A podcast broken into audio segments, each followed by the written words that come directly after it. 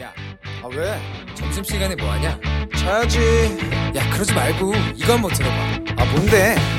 지금 당장 라디오를 켜봐 나른한 오후 깨울 시사 토크쇼 모두가 즐길 수 있고 함께하는 시간 유쾌하고도 신나는 시사 토크쇼 오태훈의 시사본부.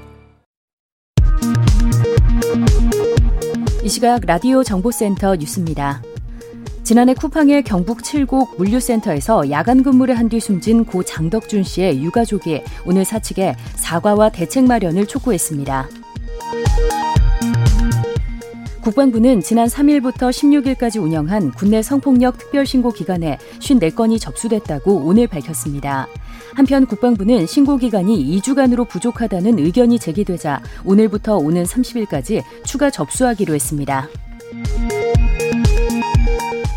광주시는 지난달 21일 5.18 민주화 운동에 대한 허위 사실을 담은 영상과 인터넷 게시물 14건을 경찰에 수사 의뢰한 데 이어 지난 9일 인터넷 게시물 12건을 추가 수사 의뢰했다고 밝혔습니다.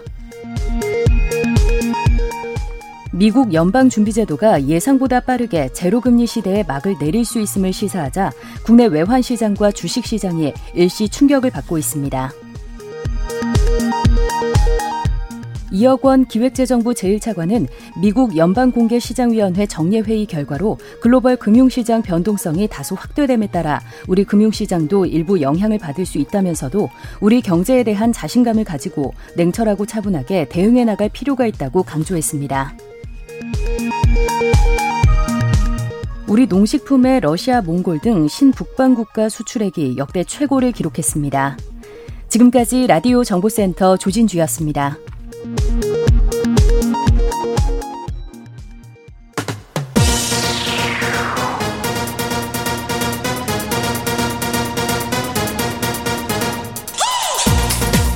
박정호의 본부 뉴스. 네, KBS 라디오 오태훈의 시사본부 2부 첫 순서 이 시각 주요 뉴스를 정리해드립니다. 본부 뉴스 오마이뉴스의 박정호 기자와 함께합니다. 어서 오세요. 안녕하십니까? 예. 어, 지금 신규 확진자 상황을 보니까 오늘도 500명대 나왔어요. 네. 네. 지역 발생이 523명, 해외 비 17명으로 총 540명 발생했는데요. 어제 발표된 수치보다 5명 줄었고 어. 뭐 주중에는 이제 500명대로 좀 가지 않을까 하는 생각이 듭니다. 네. 주요 신규 집단 발병 사례를 보면요. 경기 수원의 한 건축사 사무소에서 이틀 새 15명의 확진자가 발생했고요.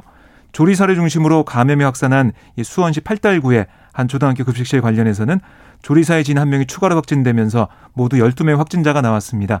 그리고 서울 송파구의 한 직장에서는 직원들이 잇따라 확진돼서 누적 감염자가 14명으로 늘었습니다. 네.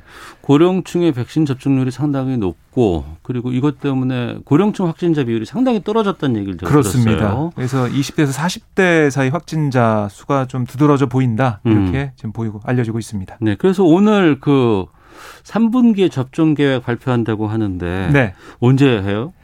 예, 잠시 뒤 2시 10분부터 어. 정부가 브리핑을 통해서 발표할 예정인데요. 네.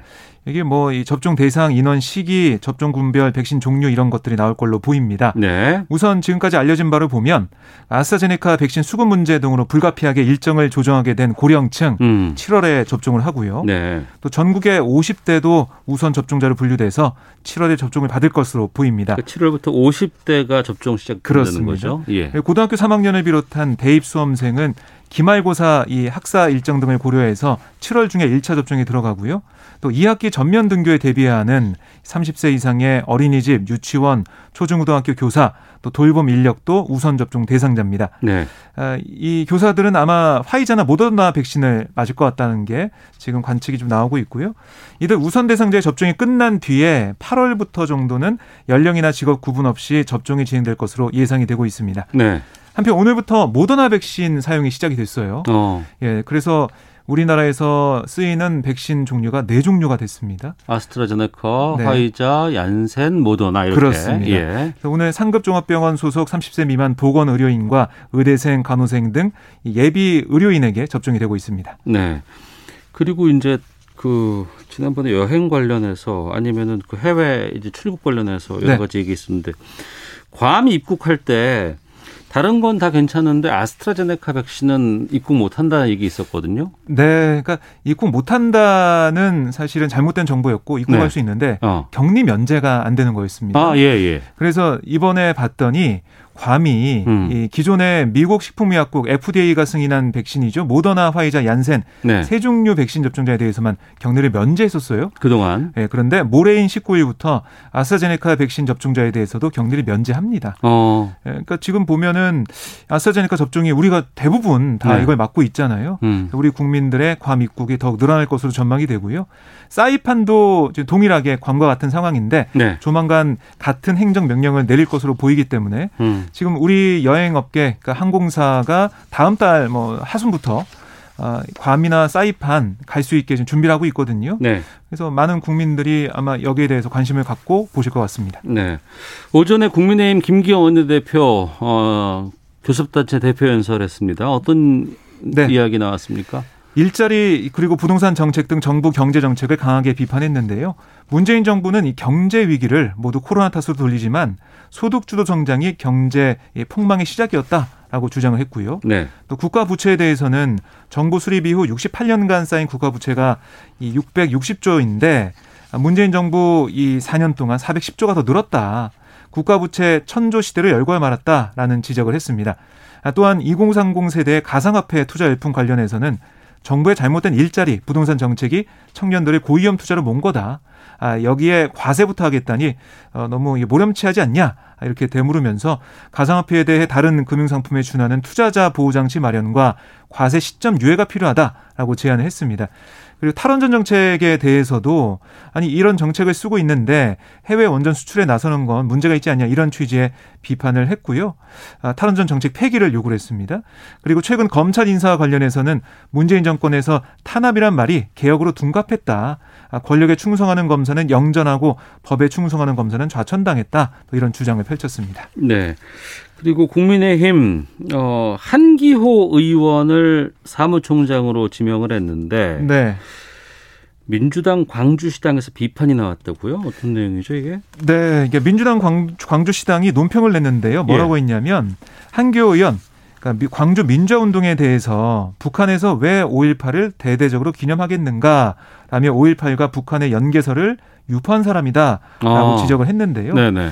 그러니까 한기호 의원이 군 장성 출신이에요. 음. 그러니까 2014년 SNS에 이런 내용의 글을 올렸다가 논란이 되자 삭제를 한 바 있습니다. 네. 그러니까 이걸 지적한 거고요. 그러니까 이준석 대표가 광주에 와서 광주의 아픔을 잊지 않겠다라고 한 지 3일 만에 한기호 의원을 사무총장에 앉힌 것은 매우 부적절하다. 어. 이게 사무총장 자리가 또 요직이거든요. 네, 많은 네. 살림 살이를 챙기는 그런 자리이기 때문에 이런 아, 지적을 한 걸로 보이고 광주시당은 이준석 대표를 향해서 광주의 아픔을 단 3일 만에 잊어버린 거냐. 말과 행동이 다른 이준석 대표가 이끄는 국민의힘이 이러고도 합리적 보수정당으로 거듭날 수 있을까라며 지금 당장 사무총장 인선을 철회하길 바란다. 이렇게 요구했습니다. 네. 2차 추경 논의에 민주당이 좀 속도를 낼 것 같다고요? 네, 윤호중 원내대표 오늘 당 정책조정회의에서 어, 송영길 대표의 어제 교수단체 대표 연설 발언과 관련해 소상공인의 피해 회복을 돕고 하루라도 빨리 전국민 재난지원금을 지급하게 2차 추경 논의에 착수하겠다라고 밝혔습니다.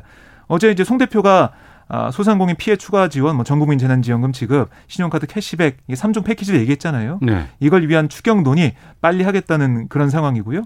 또한 윤 원내대표는 국민의힘을 향해서 새 지도부가 출범한 만큼 변화된 야당의 모습을 기대한다. 여야 이 공통 민생 과제에 대한 입법 바리게이트 철거가 그 시작이다. 그러면서 여야정 상설협의체의 조건 없는 재가동으로 민생 빅텐트를 세우도록 야당과 적극 대화하겠다라고 강조했습니다. 네.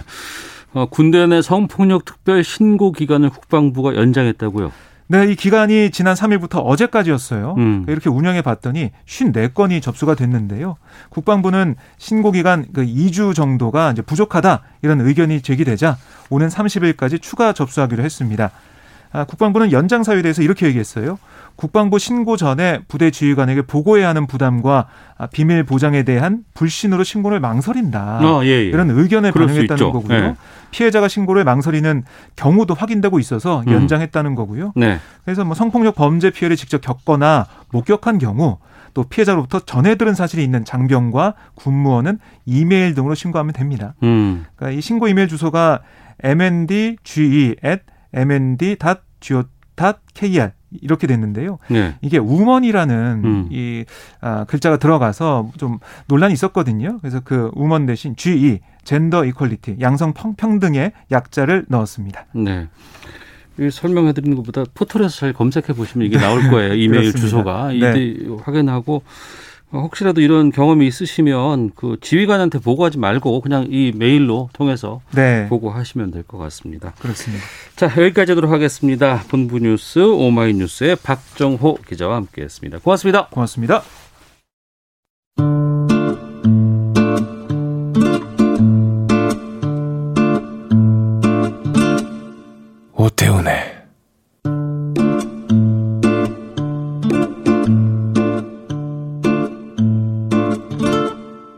시사본부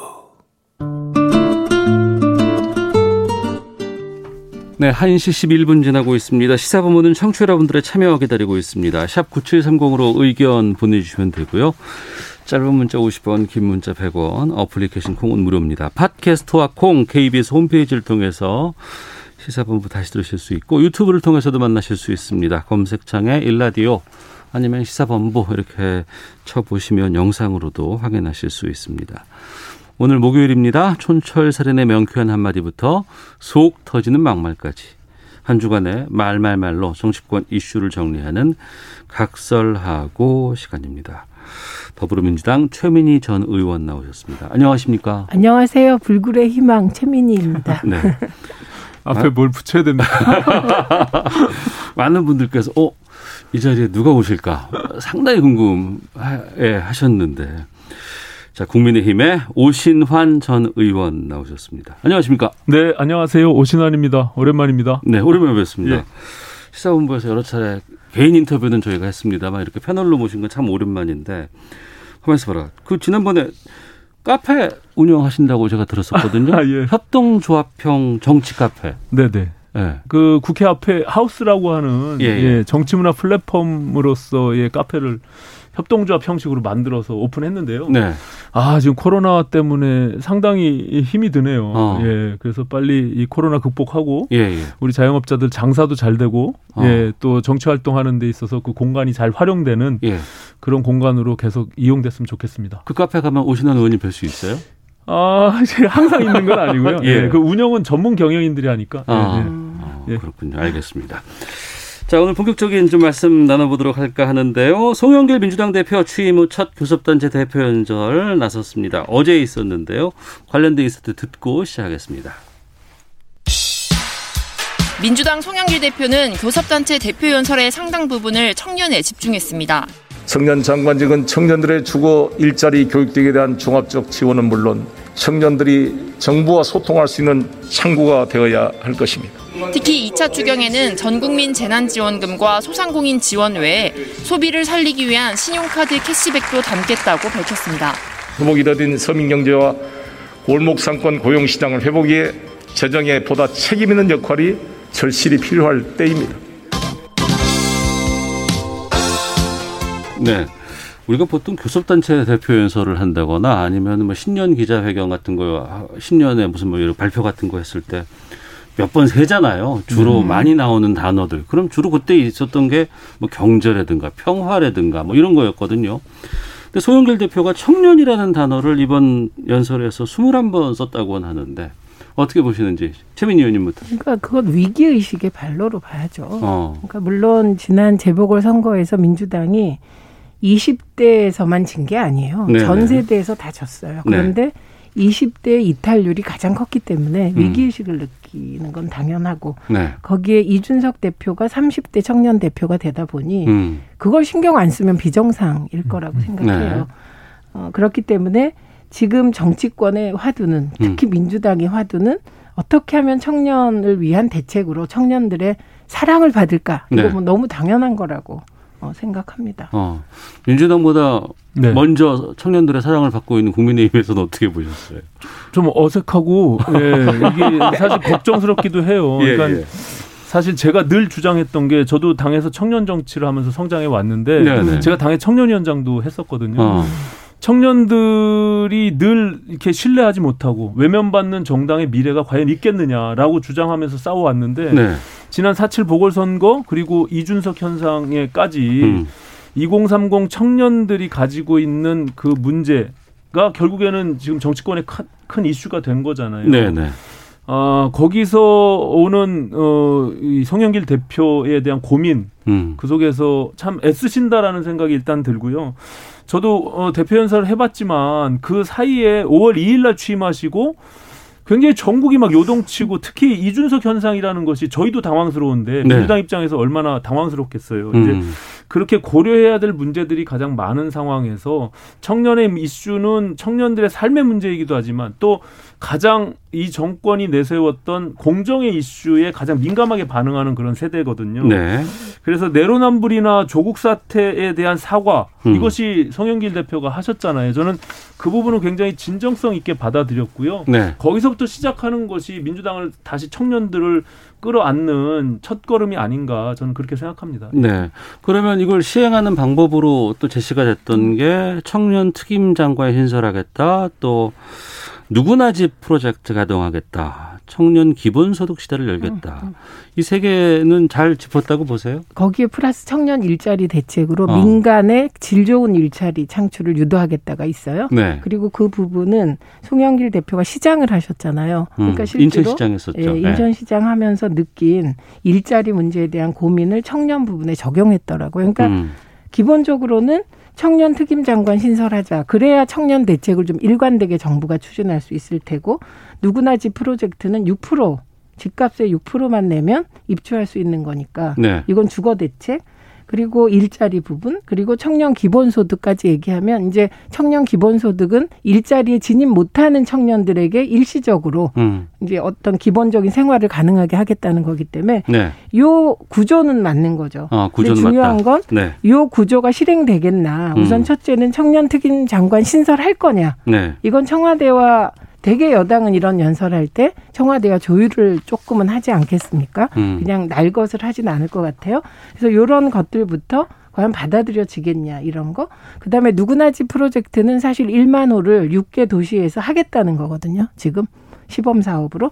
그러니까 요게 과연 성과를 낼 수 있느냐. 이건 1, 2년 프로젝트는 아니고. 네, 네. 네, 그래서 요거는 지켜보면 될 것 같습니다. 그러나 음. 뼈대는 잘 세웠다. 이렇게 네. 봅니다. 뼈대 괜찮게 세웠다고 평가하셨는데 오시는 의원께서는요. 근데 지금 최민희 의원님 말씀처럼 송영길 대표는 이게 집권 말에 당이 주도하는 역할을 하겠다라고 말씀하시지만 사실 당내에서 비주류이잖아요. 음. 그렇게 그렇다 보니까 이게 과연 정부 정책과 같이 호흡을 맞춰서 이야기가 같이 되고 있는 것이냐에 대한 의문점이 있고요. 네. 이게 본질은 바꾸지 않으면서 포장지만 바꾼다고 될 일은 아니다. 그래서 결과적으로 그래야지만 송 대표께서 말씀하신 정책도 빛을 발할 테고요.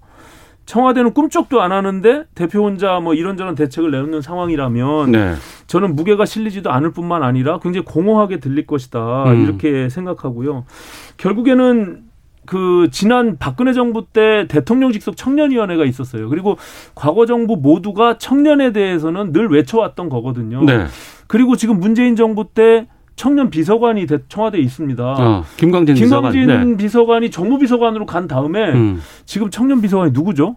최민희 의원님? 지금 김광진 의원이에요. 정무비서관 하잖아요. 정무비서관에서 청년비서관으로 바꿨고 음. 정무비서관은 배재정 전 의원입니다. 어. 그러니까 어쨌든 그런데 청년에 대해서 그렇게 뭐 손 놓고 있었던 건 아니란 말이죠. 근데 어. 과연 이 정부가 그러면은 지금 말한 청년들의 아픔에 대해서 공감하고 음. 무엇을 해왔는지 특히 거기에는 청년의 주거 문제, 일자리 문제 또 어, 삶의 문제 이런 것들이 다 녹여져 있거든요. 네. 그래서 그런 것들이 과연 집권 4년 차에 들어와서 정치권을 휩쓸고 있는 이런 태풍적인 어떤 이슈 속에서 이제 임기응변식으로 과연 그것이 치유될 수 있을까에 음. 대한 의문이 있고요. 아까 말씀드린 대로 그러면은 지금 문재인 정부와 같이 손발이 맞아서 뭐 특임 장관 신설이나 아니면 지금 말한 어 누구나 집에 대한 프로젝트나 이런 것들이 과연 얼마만큼 성과를 낼 수 있을지 이 부분은 좀 지켜봐야 될 것 같습니다. 예. 또 그동안 정치권에서 청년이라는 멘트는 꾸준히 써왔지만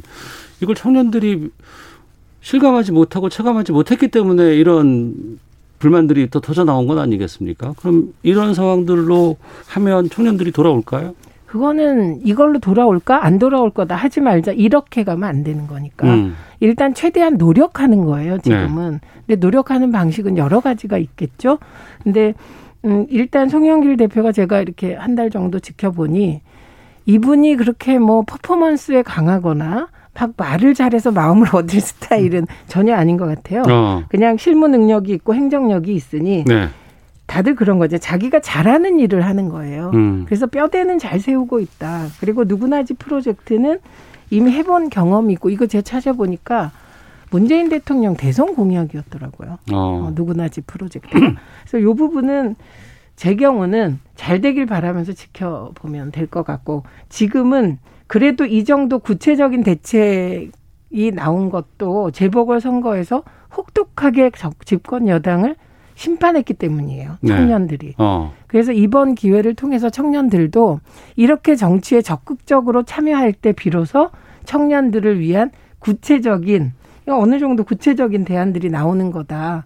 그래서 앞으로도 정치에 지속적으로 관심을 가져주는 계기가 되면 좋겠습니다. 저는 이 순간도 사실은 조금 두려움이 있어요. 어. 예. 어떤 거죠? 뭐 이게 민심이 너무나 갑작스럽게 막 바뀌고 음. 불과 지난 총선에서 180석을 만든 국민적 민심이 아, 그렇죠. 지난 4.7 네. 보궐선거에서는 완전히 1년 만에 완전히 바뀌어 1년 만에 예, 예. 또그 이후에는 언제든지 6개월, 1년 만에 또 바뀔 수 있는 이런 상황에서 어. 특히 민주당이 그동안 문재인 정권 4년 동안 해왔던 부분들에 대해서 일정 정도 그래도 반성하고 잘못한 부분들을 인정할 수, 또 당의 대표로서 그 부분에 대해서 국민들께 사과한다는 것은 바뀌는 거잖아요. 네. 예, 그게 어떤 이유에선 외부로부터의 어떤 압력이든 그렇게 되면 민심은 또 기회를 줄 수도 있는 거거든요. 음. 그런 측면에서 보면 우리 국민의힘도 지금 상황이 우리한테 시선과 관심은 집중돼 있지만 더 낮은 자세로 더 변화하고 혁신하지 않으면 안 된다라는 것을 정치권이 같이 고민하면서 이렇게 서로 주고받으면서 그래야 국민들한테 더 많은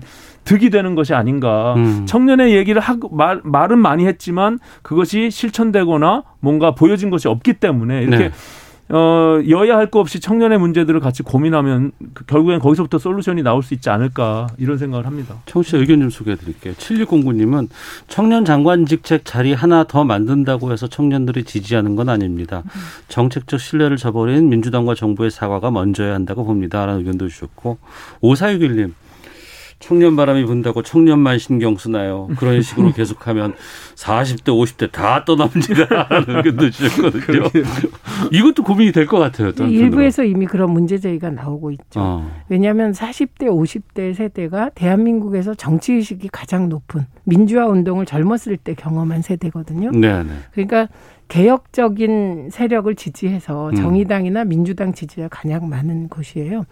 4, 50대에 대한 대책은 사실 정치권에서 많이 만들질 않았죠. 어. 왜냐하면 4, 50대는 되게 사회에서도 중견이고 네. 어, 그러다 보니 밑에서는 또 40, 50대가 혜택 다 받았다고 막 얘기하고 그러잖아요. 또. 정치권에 대해서 예, 예. 예. 그러, 그렇기 때문에 4, 50대를 놓치면 안 된다는 주장이 이미 민주당 내부에서 나오고 어. 있더라고요. 예. 근데 음, 중요한 것은 정치라는 게 자원의 배분이에요. 그 음. 자원이라는 건 뭐 예산의 배분이죠. 결정적으로는. 근데 중요한 건 그 시대에 가장 소외감을 느끼는 분들을 먼저 배려하는 과정인 거죠, 음. 지금. 네. 그러니까 이게 이 소외감이 뭐 객관적으로 봤을 때 프로테이즈로 40대 소외감은 10%다 뭐 이렇게 할 수는 없는 문제지만 저는 청년들의 분노가 폭발했다고 생각해요. 네. 지난 재보궐 선거에서. 음. 그런데 그때 야당이 국민의힘이기 때문에 표를 준 거지. 아. 예를 들면 국민의힘에 대해서 오랜 신뢰가 있어서 준 표는 아니다. 음. 그리고 그 분노는 원래 집권 여당의 심판으로 드러나는 것이거든요. 그렇겠죠. 네. 어, 그렇기 때문에 지금은 청년에 집중하는 건 요 시기에 어쩔 수 없는 일이고 그러나 민주당이나 국민의힘이나 음. 4, 50대 정책, 20대 정책 뭐 이렇게 얘기는 하지만 사실은 일반적인 부동산 대책 그렇죠? 네. 기본을 세우고 음. 이게 얼마나 합리적이냐로 가는 게 더 중요하죠. 알겠습니다. 이게 이제 정당이 기본적으로 국민의 지지를 먹고 사는 거잖아요. 그렇겠죠. 그런데 네. 아까 말씀하신 대로 2030은 전통적으로 민주당을 지지해 왔단 음. 말이죠. 근데 그것이 뒤바뀌는 과정에서 민주당은 당연히 놀랄 것이고 거기에 집중하지 않을 수가 없죠. 그리고 우- 저희들의 입장에서는 그렇게 애타게 기다렸는데 기회를 주셨기 때문에 네. 감사하면서도 그것을 어떻게 잘 우리가 유지해 갈 것인가에 대한 고민 속에서 음. 지금 2030 청년의 문제를 이야기하고 있는데요. 말씀하신 대로 30 저4050 또 노년층에 대한 문제 이런 것들도 같이 할 수밖에 없는 것인데요. 지금 이준석의 뭐 정치사적으로도 건- 정말 이례적인 이런 30대의 야당 당대표가 되는 부분들 속에서 네. 한편으로 보면은 97 IMF 세대라고 하는 40대들이 훅 건너 뛰어버린 거거든요. 정치권 음. 내에서도. 거기에 대한 불안감들도 사실 존재하고 있거든요. 그렇기 때문에 어, 지금 말씀하신 대로 4050에 대한 문제들도 반드시 우리가 같이 고민하고 해결해야 될 문제다 이렇게 생각합니다. 알겠습니다. 자, 각설하고 최민희 전 의원님, 오신환 전 의원님과 함께 말씀 나누고 있는데요. 어, 저희 날씨와 미세먼지 확인하고 교통 정보 듣고 돌아와서 이제는 야권 쪽 상황들 좀 짚어보는 시간 갖도록 하겠습니다. 먼저 날씨와 미세먼지 정보 강혜종 씨가 전해주십니다. 네, 먼저 미세먼지 정보입니다. 오늘 전국적으로 미세먼지 농도 양호하고요. 오존 농도도 어제에 비한다면 괜찮은 편입니다. 보통 단계를 쭉 유지하겠습니다. 오늘 낮 최고 기온 대부분 25도 안팎을 유지하겠고요. 내일은 오늘보다 더 낮은 기온을 보이면서 내일까지는 선선하겠습니다. 그러나 모레부터는 다시 30도에 육박하는 더위가 기승을 부리겠습니다. 한 주 동안 더위가 이어지겠습니다. 오늘 구름이 잔뜩 껴 있습니다. 흐린 가운데 내일은 흐린 날씨 보이다가 새벽부터 오후 사이에 대부분 지역에 비가 내릴 전망입니다. 오늘은 늦은 오후에 에, 호남 내륙으로 한때 비가 조금 내릴 걸로 보여지고요. 제주도에서도 오후까지는 비가 조금 더 내릴 가능성이 있습니다. 수도권은 오늘 밤에 빗방울이 떨어질 전망입니다. 오늘 전국의 낮 기온은 20도에서 26도로 서울, 광주가 26도, 대구 23도, 강릉 22도에 머물겠고요. 내일은 서울의 아침 기온 18도, 낮 최고 기온 24도로 기온이 적당하겠습니다. 그리고 오늘 밤부터 내일 아침 사이 중부 서해안으로는 짙은 안개 주의하셔야겠습니다. 지금 서울의 기온은 25.7도입니다. 날씨였고요. 다음은 이 시각 교통 상황 알아보겠습니다. KBS 교통정보센터의 이승미 리포터입니다. 네, 이 시각 교통 상황입니다. 수도권 제일순환고속도로 판교에서 일산 방향으로 소래터널 부근 갓길에 고장난 차량이 있는데요. 이후 송내 부근 1차로에서는 사고가 발생했습니다. 소래터널부터 송내 쪽으로 5km 구간 정체되고 있습니다. 서울 양양고속도로 양양 방향으로 화도 부근 3차로에서 졸음쉼터 공사를 하고 있습니다. 남양주 요금소부터 4km 구간 이 공사 여파로 정체되고 있고요. 경부고속도로 부산 방향으로 동탄 분기점에서 오산까지 5차로 막고 작업이 계속되고 있는데요. 여파는 짧아졌습니다. 기흥나들목에서 동탄 분기점 사이 3km 구간 밀리고 있습니다. 서양고속도로 목포 방향으로 목감에서 조남 분기점 사이로 4, 5차로 막고 작업을 하고 있는데요. 조남 분기점 부근 1, 2차로에 낙하물이 있어서 사고 나지 않도록 조심 운전하셔야겠습니다. KBS 교통정보센터였습니다.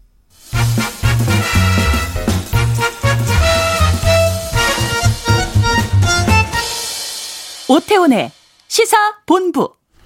청취자 의견 좀 소개해 드릴게요. 이수민 님께서 최민희 의원님 반갑습니다. 항상 바른 말과 자기 주관이 뚜렷해 좋습니다. 응원하겠습니다. 4244님. 오시단 의원님 국민의힘의 자원인 줄 알고 있습니다. 나라에 도움이 되는 큰 정치인이 되길 간절히 기원합니다. 9166 님이 오신환 전 의원님도 추후 대표하시겠네요. 그 자리가 대표 자리입니다. 저는 저 이준석 대표보다 개인기가 좀 부족해서. 아, 재밌습니다. 네. 자, 각설하고 아, 국민의힘 이준석 그리고 국민의당 안철수 대표 어제 공식 석상에서 처음 만나서 통합 방안을 얘기를 했습니다. 이 합당 문제가 이준석 대표가 맞닥뜨린 첫 번째 어, 어떤 문제가 되지 않을까 싶은데요. 관련 인서트 듣고 말씀 나누겠습니다. 국민의힘 이준석, 국민의당 안철수 대표가 어제 처음 공식적으로 만나 통합 방안을 논의했습니다. 특히 당의 간판부터 바꿔달자는 안 대표 주장에 이 대표는 부정적입니다. 조용원 원내대표께 인수인계 받은 부분에 있어서는 그건 전달 못했고요. 오히려 반대의 내용으로 제가 전달받았기 때문에 안 대표는 당 이름뿐 아니라 당헌 당규도 새로워야 한다고 주장하는데 일방적으로 흡수 통합되지는 않겠다는 걸 강조하려는 의도입니다. 지지자분들의 생각을 어, 그렇게 전달한 걸로 저는 생각합니다. 어, 입장을 바꿔놓고 생각해 보시면 어, 그건 당연한 것 아니겠습니까? 네. 지난 4.7 재보궐선거 때 안철수 대표가 수용을 했고 여러 가지 단일화에 대해서 그리고 나서 합당 얘기가 공식적으로 나왔었죠. 어, 이준석, 안철수 두 대표는 근데 또 그 전에도 여러 가지 인연이 있어서 음. 어제 자리가 상당히 궁금했었습니다. 어떻게 보셨는지 또 그리고 어제 나온 그 두 대표 간의 이야기들 어떻게 평가하시는지요? 저는 과거 이제 어 바른정당 국민의당이 통합해서 바른미래당 했잖아요. 아 그러네요. 예, 이준상, 예, 예. 이준석, 안철수 두 분의 개인적인 인연도 제가 쭉 봐왔기 때문에 예. 어제 그 화면이 굉장히 저는 낯설고도 어. 좀 감 회가 새롭더라고요. 예, 예. 예. 그 노원 병에서 일단 두 분이 같이 이 선거를 치렀고 예. 또 거기서 공천하는 과정에서 밀고 땡기고 또 갈등도 있었고 근데 이제 당 대표로서 통합을 이제 해야 되는 이런 과제들이 남아 있는데. 저는 그 안철수 대표가 어 일단은 지난번 서울시장 선거에서요.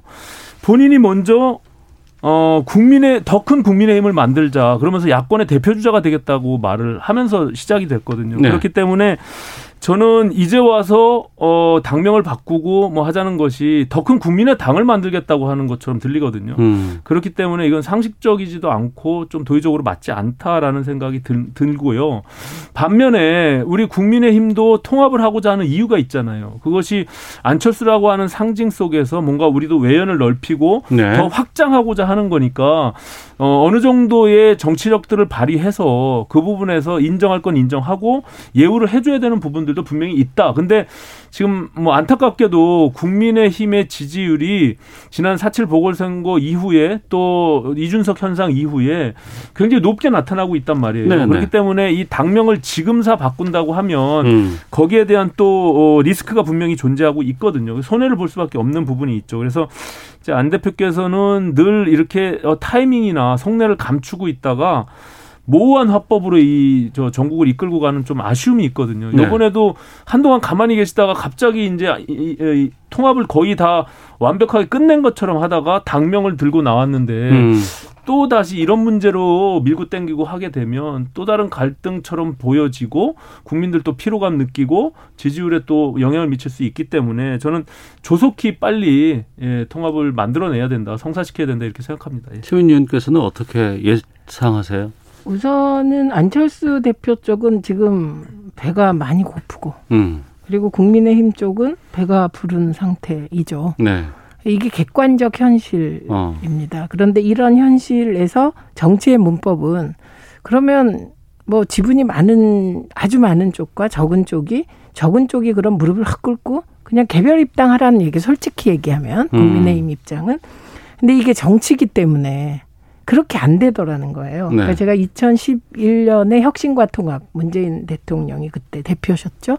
이해찬 대표랑 문성근 대표랑 뭐 그 대표 시절에 민주당과의 합당 합당을 제가 실무를 했을 때 그때 이쪽은 혁신과 통합 쪽은 제로였어요 의원 수가. 어. 그리고 민주당은 그때 정당이었잖아요. 네. 그런데 당시 손학규 대표가 모든 기득권을 포기하고 음. 어, 그냥 합당했어요. 음. 이름도 바꾸고. 네. 그리고 그 합당이 성공했기 때문에 어 지지율이 순간 40몇 프로로 뛰었던 일이 음. 있습니다. 그러니까 그건 뭐냐면 기득권을 가진 쪽이 양보할 때 국민들은 마음을 주는 거죠. 어. 그때 민주당 되게 지지부진할 때였거든요. 음. 예, 예. 그러니까 그런 문법이 또 있는 거예요. 음. 그러니까 안철수 대표가 기대고 있는 건 그런 문법이죠. 어. 약자에게 통큰 모습을 보여야 그러면 표 될 거야 이렇게 어, 그게 더 거죠? 어. 국민의 마음을 얻을 거야. 이게 논리가 되는 것이거든요. 예, 예. 그러니까 저는 뭐 될 거라고 생각합니다. 어. 이게 뭐 협상 과정에서 밀당이 계속되고 네. 때로 그 밀당이 꼭 예쁘게만 보이지 않더라도 음. 합당이 되건 개별 입당이 되건 합치기는 할 거라고 생각합니다. 네. 이게 그러니까는 기술적으로 보면요, 음. 이 정당과 정당이 통합되는 부분들이요, 정당법상 흡수합당과 신설합당 방식이 있거든요. 근데 네. 지금 그 신설합당 방식이라고 하는 것은 당명도 바꾸고 당원 당규도 바꿔서 새롭게 포장하는 양당이 합쳐지지만 그리고 흡수합당은 어느 한 당 속에 밑으로 이제 들어가게 되는 건데 아까 말한 말씀하신 대로 아무 작지만 그래도 그 정당을 운영하고 있는 그 구성원들의 입장에서는 그 통합의 과정이 당대당으로 이렇게 대등하게 통합되기를 원하지 밑으로 들어가서 사라지기를 원하지는 않잖아요. 이제 그런 양쪽에 이제 밀고 당기게 하는 부분들이 이제 진행이 된 거고요. 거기서 음. 이제 약간씩의 어떤 정치력을 발휘해서 기술적인 부분들을 잘 우리가 넘어가야 되지 않을까 이렇게 네. 생각합니다. 여기서 한 가지는 약간 네. 낯선 게 있어요. 왜냐하면 다 이게 이제 합당이 워낙 이게 정말 조심조심해야 되는 문제잖아요. 그런데 지금 국민의힘과 국민의당의 통합은 대표끼리 공개적으로 음. 말을 주고받는단 말이죠. 네. 이견을 주고받고. 어. 이 방식도 또한 파격적 합당 방식이다. 이렇게 얘기하면 뭐 할 말이 없지만 어. 이 부분은 조금 음, 이런 아니에요? 방식이 네. 조심스럽지 못한 건 있는 거죠. 왜냐하면 어 되게 날선 말로 나가잖아요. 네. 그뭐 간판부터 바꿔달자 뭐뭐 아니다 뭐 이런 주장은 대표끼리 주고받을 말은 아니죠. 음. 지금 그래서 저는 이제 이준석 대표 체제에서 이렇게 대표가 직접 나와서 모든 사안에 대해서 말을 하더라고요. 아. 지금 예를 들면 CCTV 설치법도 신중해야 된다 안 하겠다는 네. 듯, 뭐 차별금지법도 기독교도 보수다 그래서 안 된다. 이거는 좀 낯설기도 하고 그거는 그렇게 좋은 파격은 아닐 거다. 음. 그렇게 생각이 그게 들어요. 이준석 아닌가요? 그게 음, 그러니까 순기능과 역기능이 다 있고 사람이 장점만 있겠습니까? 그럼 이 상황에서 지금 또 또 다른 하나의 축이라고 할 수 있는 윤석열 전 총장의 입당 문제도 또 있지 않습니까? 이 부분은 어떻게 보세요? 국민의힘 입장에서는요, 국민의당과의 합당 문제가 있고, 네. 또 윤석열 전 총장의 입당 문제가 있고요. 예.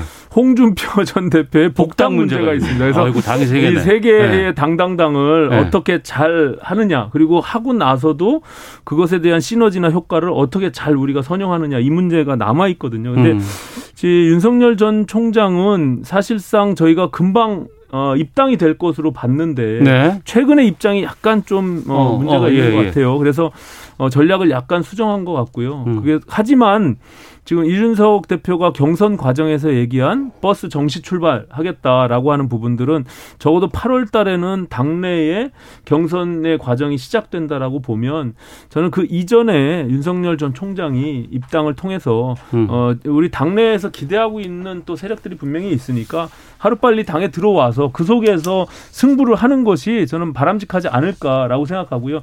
그 이전에 서울시장 보궐선거에서 안철수에 대한 학습 효과가 있기 때문에 네. 그 부분을 충분히 고려할 것이다. 저는 그렇게 음. 기대하고 있습니다. 예. 청취자 7605님은 합치고 당명 바꾸면 이번에는 대체 몇 번째 바꾸는 건가요? 라는 의견도 주셨고 5565님이 아이디어 주셨는데 국민의힘 국민의 당이 합당을 해서 국민의 힘당 이렇게 하면 어떻겠나요? 라는 의견도 주셨습니다. 제가 그 얘기 하려고 했어요. 근데 이 윤석열 총장은 네. 더큰 꿈을 꾸고 있는 거예요. 그 음. 무슨 얘기냐면 그 대변인을 통해서 반문 빅텐트를 치겠다. 그 말을 들으면서 전 속으로 야 정말 비정하다 정치는 음. 문재인 대통령께서 검찰총장으로 발탁한 사람이 반 문재인 대 빅텐트를 치겠다는 말을 하는 게 정치구나 네. 이런 생각을 하긴 했습니다.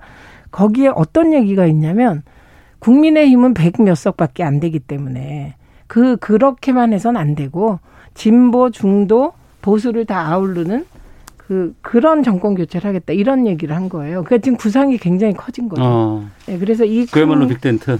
예, 그 빅텐트라면 이건 사실 민주당 일부도 흡수하겠다는 의미로 읽히고 있기 때문에 음. 그런 구상 속에서는 국민의힘은 윤석열 전 총장 입장에선 n분의 1밖에 안 되는 거죠. 어. 이게 이게 시- 그, 그 구상이 이렇게 커지는 순간 그 순간과 조선일보, 동아일보 출신을 대변인으로 임명한 순간 이게 약간 변화가 생긴 것 같아요. 음. 그러니까 윤석열 전 총장은 절대로 양자로는 안 들어가겠다. 개별 음. 입당은 안 하겠다. 이런 것을 지금은 보여주고 있는 거죠. 솔직히 실체를 잘 모르겠어요. 저는 어. 좀 너무 안타까운 게 우리가 이제 나와서 이게 다 추측하고 네네. 예상하는 거잖아요. 예, 예. 윤 총장께서 저는 빨리 링 위로 올라와야 돼요. 그러려면은 입당에 대한 부분도 빨리 결정하고 또 본인이 나서야죠. 언론인 출신들 앞에 대변인 세우고 또 중마고 세워가지고 자꾸 대신 누가 전달하기보다는 음. 이게 그냥 뭐, 뭐 지역, 지역 에 있는 우리가 통반장 뽑는 게 아니잖아요. 그러면 대통령 선거인데 우리 대한민국의 현재의 문제가 무엇이며 국정 철학을 자기는 어떤 비전을 갖고 있는지를 국민께 밝혀야죠. 예, 그 부분이 하루빨리 오지 않으면 저는 어 우리가 봐, 봐왔듯이 그 국민들의 피로감은 커지고 또 거기서부터 꺾이는 시점이 분명히 생길 수 있기 때문에 저는 제가 어 그냥 충원으로 조언을 한다면 하루빨리 본인이 전면에 나서야 된다 이런 생각을 갖습니다. 그러니까 안정수의 새 정치, 네. 그다음에 윤석열의 큰 정치. 음. 모호하다는 면에서는 일맥상통한 것 같습니다. 네. 하나 더 보겠습니다. 민주당 지금 경선 일정이 이제 다음 주부터 본격적으로 시작돼야 되는 상황인데 관련된 인서트 듣겠습니다.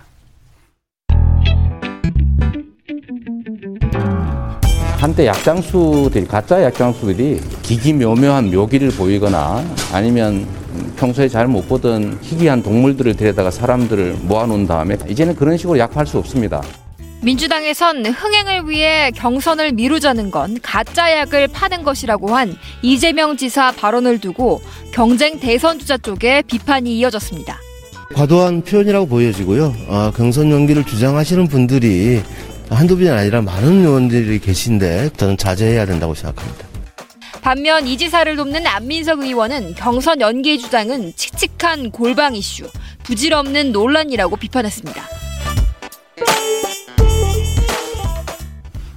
네, 어, 흥행을 위해 경선을 미루자는 건 가짜 약을 파는 것. 그리고 이낙연 전 대표 측 대변인 맡고 있는 오영환 의원이 어, 여기에 대해서 또 입장을 밝혔습니다. 이건 최민희 의원께서 먼저 좀 말씀해 주시죠. 우선 이재명 지사의 말이 정확하게도 들리고 또 좀 심했다 이런 생각 동시에 들지 않아요? 어. 둘다 맞는 말인 것 같고 예. 저는 약간 저, 좀 시각이 다른 게 한 발 떨어져 있어서 그런지 민주당의 경선 연기는 국민 관심 이슈가 아닙니다. 예. 그리고 민생도 아니에요. 음. 그래서 민주당은 저는 경선을 연기해라 하지 말아야 되냐, 원칙을 지켜야 되냐, 흥행을 고려해서 연기해야 되냐.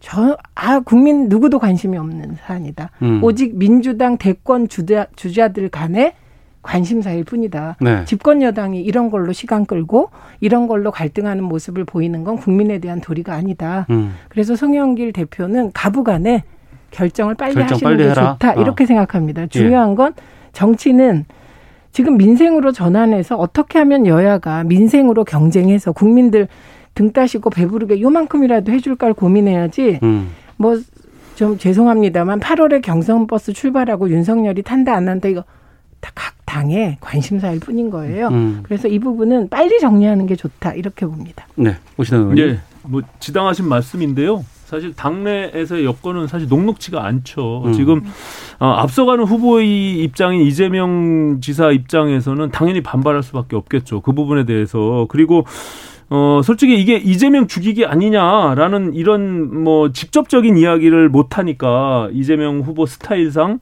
이런 식으로 돌려 말한 것이 아닌가 이렇게 판단이 되고요. 어, 일단은 이게 당원 단계에 정해져 있는 부분들이라 네. 이게 후보들 간의 합의가 되지 않으면 현실적으로 이것을 무리하게 바꾼다는 게 쉽지는 않을 거예요. 음. 하지만 그것이 우리한테 이게 막닥들인 지금 민주당도 불거졌지만 이제 국민의 힘도 마찬가지로 이 문제에 대해서 논의가 분명히 있을 것 같은데 네. 저희는 이제 당 대표가 예, 어쨌든 경선 과정에서 이 논란을 불식시키고 정시에 출발하겠다라고 분명히 했기 때문에 이제 그런 측면에서 민주당도 빨리 그 불확실성을 없애는 것이 최민희 의원님 말씀처럼 오히려 갈등의 소지를 줄이는 일이다 이렇게 보여지는 거죠. 예. 알겠습니다. 각설하고 어, 더불어민주당 최민희 전 의원, 국민의힘 오신환 전 의원 두 분과 함께했습니다. 두 분 오늘 말씀 고맙습니다. 고맙습니다. 네, 감사합니다. 오태훈의 시사본부는 여러분의 소중한 의견을 기다립니다. 짧은 문자 50원, 긴 문자 100원의 정보 이용료가 되는 샵 9730, 우물정 9730번으로 문자 보내주십시오. KBS 라디오 앱 콩은 무료입니다. KBS 라디오 오태훈의 시사본부. 지금 여러분은 대한민국 라디오 유일의 점심 시사 프로그램을 듣고 계십니다. 네, 사회에 존재하는 다양한 이슈에 대해서 가감 없이 생각을 표현하는 시간입니다. 김선영의 세상의 모든 리뷰. 요즘 코로나 19 때문에 밖에서 사람 만나는 것도 좀 한동안 꺼려졌었고, 네. 어, 물건 구매하는 일도 웬만하면 온라인으로 택배 통해서 집에서 받고 하는 이런 일이 많아졌는데, 네. 이런 문화가 방송의 프로그램으로까지 지금 확장이 되고 있다고 해서 네. 김선영 문화평론가와 함께 말씀 나눠보겠습니다. 어서 네, 오세요. 안녕하세요. 예. 이게 네. 근데 이 live commerce라는 말은 뭐예요? 이게 그러니까 라이브 방송 많이 하잖아요. 네. 예, 뭐 연예인들도 하고, 근데 음. 여기에 이제 쇼핑의 형태를 결합을 한 거예요. 네. 그래서 라이브 방송으로 이제 물건을 파는 거죠. 그 TV 홈쇼핑이 라이브로 하잖아요. 그렇죠. TV 네. 홈쇼핑도 라이브로 하는데 네. TV가 있어야지 우리가 주문할 수가 있잖아요. 네, 네. 그리고 이제 뭐 전화로 주문을 하고. 어. 근데 이것은 이제 인터넷만 연결되면 네. 누구든지 그 거기에 접속을 해서 아. 실제로 라이브로 진행하는 거를 보면서 예. 우리가 물건을 주문할 수 있는 거죠.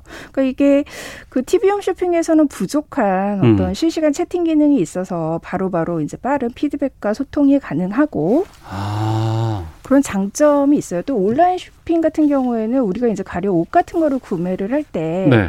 어, 이게 상품 이미지로만 보다 보니까 음. 아 실제로 좀 입어보고 꼼꼼하게 살펴봤으면 좋겠다. 근데 네. 이제 이게 라이브 방송에서 이제 모델들이 실제로 옷을 입으면서 홈쇼핑처럼 보여주니까 그 홈쇼핑의 장점과 그 온라인 쇼핑의 그런 어떤 소통하는 장점을 합친 게 live commerce라고 할 수 있어요. 그러니까 TV 홈쇼핑 같은 경우에서 의류를 예를 들면 네. 정말 어, 멋진 모델분들이 나와서 네. 또 호- 쇼호스트가 나와서 이건 네. 이렇고 이건 저렇고라고 얘기는 하지만 네. 아 저거 좋다. 근데 저거 저 뒤에 있는 건 어떻게 봐야 되지라는 걸 내가 궁금한데 그건 어떻게 전달할 수 있는 방법이 맞아요. 없고 네. 쇼호스트가 다 주도적으로 얘기하고 여러분 뭐 곧 마감됩니다. 뭐 마감됐습니다. 다음에 봐요. 끝나는 네. 건데 이 라이브 커머스라는 건 그게 아니고 온라인으로 연결이 되는 거니까 그렇죠. 직접 모델 뒤로 돌아봐 주세요라고 막 채팅창에 막 올리고 막 이렇게 된다는 네, 거죠. 그 요구에 따라서 즉각즉각 반응을 하고 어. 이게 전문적인 쇼 호스트가 아니어도 네. 네. 몸매 물건을 판매하는 업자들이 누구나 그 이 방송을 할 수가 있어요. 음. 그러다 보니까 뭐 꼭 이렇게 어떤 전문 모델이 네. 옷을 입으면 아무래도 더 멋있어 보이잖아요. 아, 그렇죠. 근데 네. 그런 게 없어요. 여기서는 이제 실제로 우리의 평균 어. 그 체형과 비슷한 분들이 옷을 입으면서 TV엔 우리 몸매가 없고 그렇죠. 네, 그 그런 어떤 훨씬 더 친숙한 효과 이런 것들 때문에 네. 특히나 이런 모바일 컨텐츠에 익숙한 그 MZ 세대에게 폭발적인 인기를 얻고 있고 네. 이러한 것이 결국에는 어떤 방송가에도 이러한 유행하는 코드를 이제 접목을 시켜서 그러니까 물건 많이 사라고 만들어 놓은 이런 하나의 채널 같은 건데 네, 네, 포맷인데 네. 네. 이게 그냥 단순히 싸고 좋은 거 물건이 좋고 이걸 떠나서 그 방송이 재밌어서 막 보는 사람이 있다고요? 맞습니다. 그러니까 우리가 예전에 네. 이제 그 어떤 그 마이리틀 텔레비전이라고 마리텔 MBC에서 했던 네, 거. 그렇죠. 예, 예, 예. 그게 이제 좀 히트했던 상품인데 거기에서 이제 그 시청자들이 그 채팅을 하면은 그 댓글들도 하나의 방송의 아, 콘텐츠가 그- 그게 됐잖아요. 그랬네요, 네. 맞습니다. 네. 네. 그러니까 그런 거라고 생각하시면 돼요. 어. 이것은 최근에 라이브 커머스 예능이라는 게 뜨고 있는데 음. 그런 그 라이브 쇼핑, 라이브 방송을 보면서 이제 그 네티즌들이 댓글을 실시간으로 다는 것들이 네. 하나의 재미있는 컨텐츠가 되는 거예요. 어. 그래서 이런 것들이 다시 이제 방송에서도 주목을 하고 예. 또 방송에서는 이런 대중 시청자들과 어떻게 직접적으로 소통을 할 것인가가 늘 고민인데 네. 이것이 기존의 라이브 커머스가 가지고 있는 어떤 장점과 좀 맞아 떨어지는 측면이 있어서 어. 라이브 커머스를 이렇게 접목한 예능들이 최근에 늘어나고 있어요. 그 말씀하신 라이브 커머스가 방송의 프로그램화돼 있다. 맞습니다. 네. 마리텔은 끝났잖아요. 마리텔은 끝났고요. 네. 어, 제 이제 KBS에서도 방송을 시작을 했는데 랜선 장터라는 프로그램이 있죠. 아, 예, 예, 예. 이게 이제 원래 파일럿으로 반영, 방영이 됐다가 이제 호평을 받고 정규 편성이 됐는데요. 음. 가령 이 방송 같은 경우가 이제 실제로 방송 방영이 앞서서 그 라이브 커머스를 진행을 하고 그 진행한 것들을 이제 방송 스튜디오로 옮겨와서 네. 이제 같이 프로그램의 포맷으로 만든 거예요. 네. 근데 이제 랜선 장터 같은 경우에는 목적이 있죠. 그 지역의 특산물들, 음. 그래서 농, 농어민들을 좀 이렇게 소비자들과 직접 연결을 시켜주겠다라는 네. 어떤 공익적인 목적과 이제 라이브 커머스를 결합을 해서 아. 이것들이 이제 하나의 어떤 그 백신 서서히 이제 접종률도 높아지고 하니까 네, 네. 하반기 된다 그러면 우리가 어 어떤 코로나19 극복 차원에서 네. 소비 촉진 운동 같은 것들 많이 하고 있거든요. 맞습니다. 네. 소상공인들 돕자고. 네. 근데 그런 일환들도 이게 포함이 될 수 있겠다. 맞습니다. 네. 그러니까 어떤 이게 아무래도 라이브 커머스가 이제 상업 방송이다 보니까 상업적 목적이 컨텐츠다 보니까 이것을 그대로 이제 방송에 옮겨올 수는 없으니까 KBS는 그런 거 못해요. 그렇죠. 네, 네. 그 KBS뿐만이 아니라 이제 뭐 SBS에서도 그렇고 MBC에서도 그렇고 최근에 이런 예능들을 막 계속 시도를 하고 있는데 네, 네. 하나같이 이제 그런 공익적인 목적 우리가 음. 뭐 소상공인을 살려 살려보겠다, 네. 뭐 지역 상권을 좀 활성화해보겠다 이런 어떤 착한 예능의 성격을 띠고 있기 때문에 그럼 이 예능에서 직접 그 물건 살 수도 있어요. 네. 그러니까 아무래도 이게 방송에서 프로그램의 이름을 걸고 네. 그러니까 이게 방송에서는 물론 이제 실시간 방송이 아니기 때문에 네 네. 직접 주문은 못하지만 음. 이제 방송을 보고 흥미를 가지신 분들은 이제 검색창을 통해서 이제 그 물건을 주문을 할 수 있게끔 네. 플랫폼이 구성이 돼 있고요. 이제 이런 프로그램이 좀 익숙하게 되면은 실제로 이 방송 방영 전에 어느 상품에 대한 라이브 방송이 몇 시에 진행이 된다. 음. 이런 정보를 미리 이제 습득을 하고 시청자들이 그 라이브 방송을 직접 들어가서 방 먼저 이제 물품을 구매를 할 수도 있죠. 근데 이게 이제 프로그램의 이름을 걸고 하다 보니까 좀 더 이렇게 신뢰도가 올라가잖아요. 어. 그 시청자로서도 좀 이렇게 믿고 구매를 할 수가 있는 거죠. 근데 이게 물, 물건 판매하는 거기 때문에. 네. 그래도 특히 이제 지상파 방송 같은 경우에는 맞습니다. 정말 제품 선택에 신중해야 되고 네. 공익성도 따져봐야 되고 맞습니다. 혹시라도 좀 뭔가 어디 한 좀 치우치는 거 이런 건 문제 나중에 될 것 같은데. 네, 신경 쓰기 많죠. 어. 알겠습니다. 근데 네. 이런 방송들이 지금 여기저기서 막 생긴다고요? 네, 그러니까 그런 여러 가지 좀 난제들이 있는데도 불구하고 유행을 하는 데는 좀 여러 배경이 있어요. 가령 네. 이제 제작사 같은 경우 음. 예전만큼 이렇게 TV 광고 수익을 얻지 못하기 때문에 네. 이게 어떤 제작비 조달 차원에서 아이고야. 그럴까 봐 걱정이라니까요. 네, 그런 그게. 실질적인 네. 목적도 있고요. 네. 어, 이제 기업 입장에서도 음. 이게 어떤 예전처럼 소비자들이 노골적인 광고의 방식으로는 네. 제품을 좀 더 이상 이렇게 완전 믿고 구매하지 않기 때문에 어, 기업 입장에서도 좀 이렇게 신선한 방식의 홍보가 필요하고 음. 이런 요구들이 맞아떨어지는 거고요. 방송이 여기에도 주목을 하는 이유는 이런 라이브 커머스를 실제로 MZ 세대가 하나의 예능처럼 즐기고 있거든요. 네. 우리가 이건 꼭 물건을 사기 위해서 이 라이브 방송을 보는 게 아니라 실제로 그 라이브 방송에서 다양한 어떤 예능적인 버라이어티 요소들을 많이 넣고 있어요. 뭐 그 안에서 뭐 게임을 한다든지 음. 뭐 노래를 하고 춤을 추기도 하고 그러니까 이런 것들에 익숙한 MZ 세대가 다시 한번 방송에 그런 라이브 커머스의 친숙한 형태를 통해서 유입이 되지 않을까 이런 것들도 좀 기대를 하는 것 같아요. 네. 랜선 장터뿐 아니라 뭐 SBS 맛남의 광장, MBC 폐업 요정, 채널A 무작정 커머스 이런 라이브 커머스를 차용한 예능들이 네. 많이 늘어났다고 하는데 근데 저는 항상 궁금한 게 네. 어디서 하나가 뭐가 뜨면 다 그대로 가잖아요. 그렇죠. 뭐 동물이 인기 있다 그러면 동물로 막 갔다가 또 네. 어떨 때는 또 아이들 키우는 거 보면 또 그걸로 또 갔다가 또 맞습니다.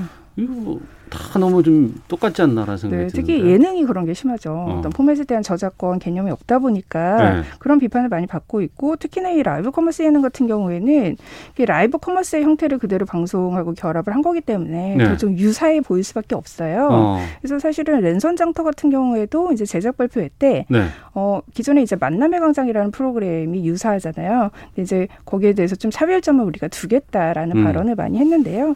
그만큼 좀 이게 너무 유행에 편 승한다라는 느낌을 주지 않도록 네. 제작진이 그 안에 어떤 창의력과 개성을 좀 발휘할 필요는 있는 거죠. 음. 근데 조심스러운 부분들이 그런 네. 거예요. 이를테면 이제 우리가 맛집 소개하는 프로그램 꽤 있기 있었잖아요. 한동안. 그렇죠. 근데 사람들에게 정말 맛으로 승부한다고 처음엔 시작을 했고 네. 애초에 제작 의도는 그렇게 갔다고 하지만 네.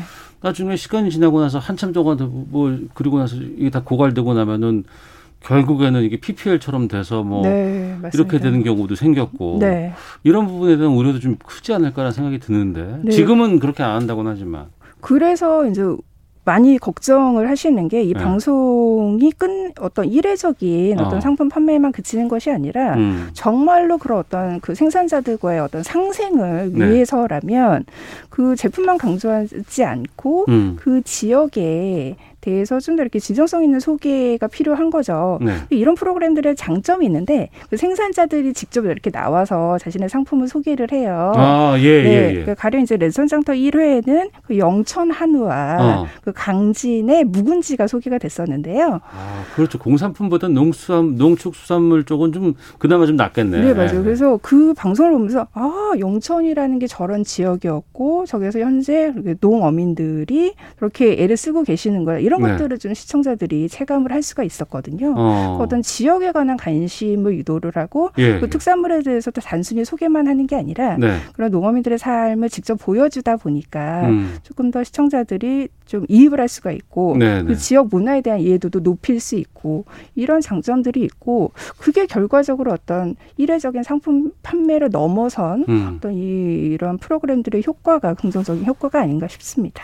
그러네요. 그런 걸로 접목을 하면 참 좋을 것 같고 네. 또 우리나라는 또 제철 음식에 대한 또 선호도도 상당히 높고 그렇죠. 지역 특산물이라든가 이런 네. 것에 대한 관심들이 좀 높기 때문에 그런 걸 잘 이용을 한다 그러면 앞서서 이제 우려했던 여러 가지 좀 어, 변질될 수 있는 네. 상황들 그런 것들을 좀 막을 수는 있지 않을까 맞습니다. 싶은데 이게 보면은 실시간으로 막 들어와서 채팅하고 막 이러고 막 이래, 이래요? 그렇죠. 그러니까 이게 이제 방송 전에 미리 이제 라이브 방송을 진행할 때는 어. 접속자 수가 진짜 막, 막 급락을 해요. 그게 또 시청률처럼 또 평가가 되기도 하지 그렇습니다. 않을까 맞아요. 네. 김선영 문화평론가와 함께했습니다. 고맙습니다. 감사합니다. 예, 오태훈의 시사본부 마치겠습니다. 내일 금요일에 뵙겠습니다. 안녕히 계십시오.